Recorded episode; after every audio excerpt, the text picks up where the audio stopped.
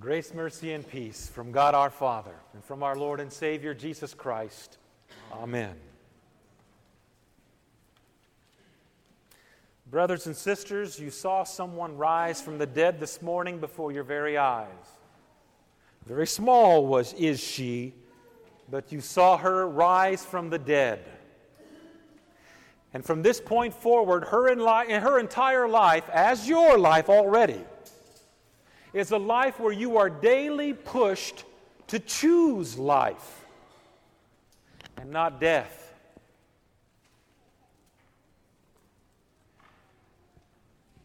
To be a child of God and not a child of Satan. To honor and fear the Lord more than we honor or fear any other human being no matter how close and tight we may be with them. It's exactly what Moses told the people of Israel. Because he is their God and they are his people, no different than you are his people. And now we have another one, a part of the family of God. And he is our God. Jesus brings this point home very clearly in his gospel reading when he speaks of the cost of discipleship. Discipleship meaning to be shaped as one of his followers.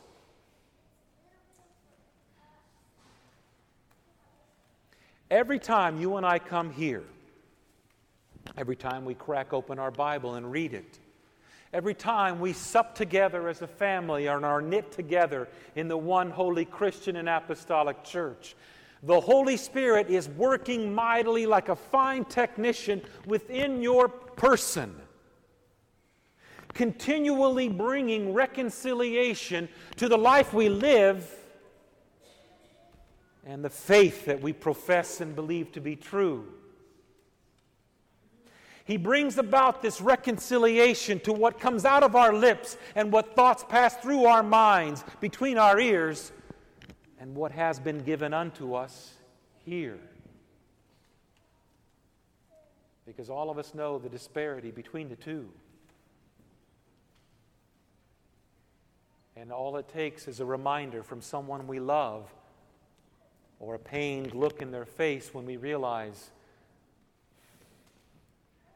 I too am that person where it's not reconciled the way God has intended it to be. He desires us to be hearers of His word. That is what we are about today, hearing His word, so that the Spirit can continually bring this reconciliation to choosing life, and yet in our life outside, we live a life that's always sometimes at disparity to what we've been baptized into.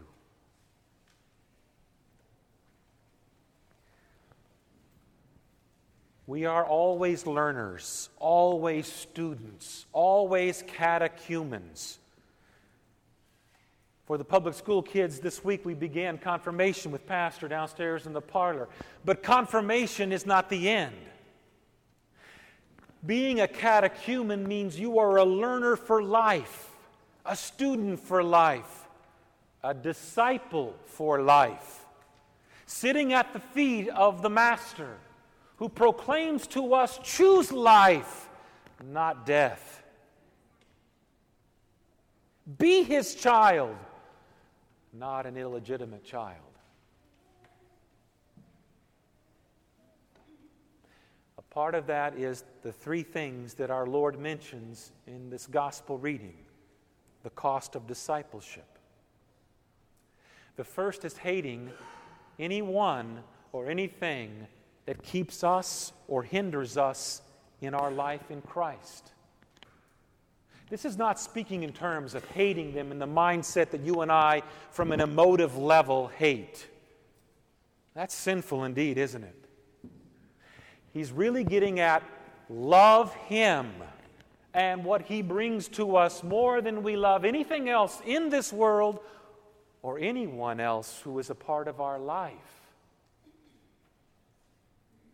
loving Him more than loving anything else. That is what he's getting at.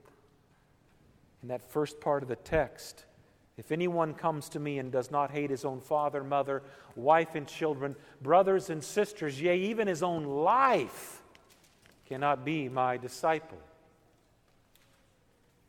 That's really what one of the reasons we're gathering together in those cottage meetings regularly to lay out before us all this concept of being Christ's disciple. You and I witnessed the resurrection of the dead for Lorelei. And in that, she was brought into a new family. A family bound not by blood, except Christ's blood, but by water. And you've heard the old saying, blood is thicker than water. Water needs to be thicker than any blood of any human relationship in this world. Because there are a lot of things in this world that wish to pull us away. The sirens are out there, and they sing beautifully. And we love to hearken to their voice and not to the voice of the shepherd. Jesus made it very clear. His disciples, or one of his followers, said, Jesus, Jesus, your mother and brother and sisters are here. His mother Mary. Jesus says, You who listen to my word and do it are my mothers, my brothers, and my sisters. Our Lord Himself makes the delineation between the family of faith and any blood family. Most of us know not what it's like to grow up in a family where mother and father were not believers. And yet there are people who are a part of this family of faith here at St. Paul who I can assure you grew up in a family where mother and father were not a believer. And look upon their involvement in the church to be ridiculous and absurd. It is a great cost to be a part of this family. That may not be an issue in your life, and maybe it is. Marriage, raising children, the challenges that you know and have already fought, many of you know the great cost. The second thing that he mentions is a death sentence the carrying of the cross. For those of you who love little factoids, this is the only place that the cross is mentioned outside of Christ mentioning his need to carry the cross is his disciples to carry the cross. It's a death sentence, meaning a death to whom? Ourself, our desires, choosing life not death. And what an interesting paradox that to choose death really is choosing life in this world, but death in the end.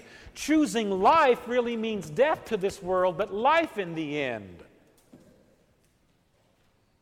Your mind that's been shaped by your faith, it says, uh, that makes sense to me. But to the world, it's utter ridiculousness and absurdity. And yet, to carry the cross means we are continually saying no to ourselves and yes to our Lord, and therein is a struggle and battle between flesh and spirit, between life and death.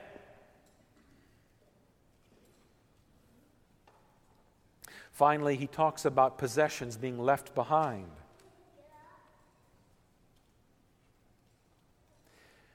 Possessions are those things that never stop singing your name and my name in this world. They don't have to be necessarily material possessions to be singing your and my name. They are all sorts of things that tie us into this world and to this very myopic view of this world and this life. For to do so and to yield to that leads to death. This leads to life. And it is a daily struggle. It is not one that we make once and we're good to go.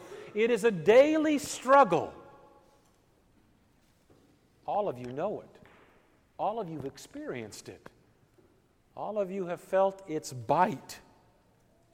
All of you have nursed deeply at the great balm that God has given us as He receives us back. But in order for these three things to be driven home, Jesus gives three short, pithy parables. The first one, counting the cost to build.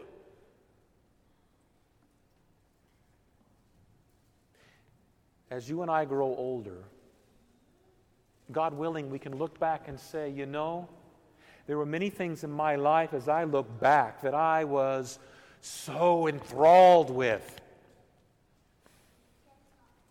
And in the end, it left me very thirsty and hungry and not satisfied. We talked about that in Bible class, and we're studying the book of Ecclesiastes, and that's a reoccurring theme there. And the things that seem to be important to us in this life, how they get us all wrapped up our pride, our ego, how we're viewed, what our stance is, how people perceive us. Again, worrying about these things and not what our Lord thinks and perceives of us. Counting the cost to fight the battle. Brothers and sisters, you are not a solo lone ranger or Zorro in this fight against your flesh. If you think so, you will fall. You and I are bound up into a family, bound in that water in which we've just received another sister in Christ. And this family around which we gather here to eat at the family table says we are doing this as a body. Where we sit in the same pew next to people whom we know their faults and they know ours, and we're here. We're sitting with other hypocrites whose life is at variance with what they believe. And we're still here to be received again by the Father who has claimed us as his children. Finally, the last parable that he speaks of is saltiness. The most encouragement that I continually receive is from someone who has far less hair than I do and far more wisdom and years than I do, who reminds me Mark, this life is not all that there is. Simply because you're a pastor is not all that there is. Your health can be taken from you. Your wife can be taken from you. Your own mind can be taken from you. But the faith that God has given you, that is your saltiness. Know who you are and know what you are. Lorelei, you have been made salt in that gift, just as you and I have been made salt in that gift. That is who we are and what we are. And God is using us as salt in this world. And we will go to our grave wondering, did we do it enough? And God will say, Well done, good and faithful servant. This life is a cruciformed life for you and me. This cross bearing life. And there is one last important point that I do not want you to forget here, nor do I want you to misunderstand. Listen. Don't get wrapped up around yourself in all of this, as if your cost is of some great founding thing of your life in this world. Quit worrying about counting your cost because someone had to pay the cost of your discipleship. And he did so for you. That's what you and I are to fixate upon. We are already curved in enough upon ourselves. We don't need Satan's help to keep us curved in here. If you're wondering about counting the cost, he paid the cost. And he brings you the result of that cost the prize and the gift. There's your saltiness. There's your battle won. There's the church built and will not be torn down. That Christ counted the cost and Christ paid the cost. So you don't have to. In the name of Him who has paid all for you, the salt. Amen.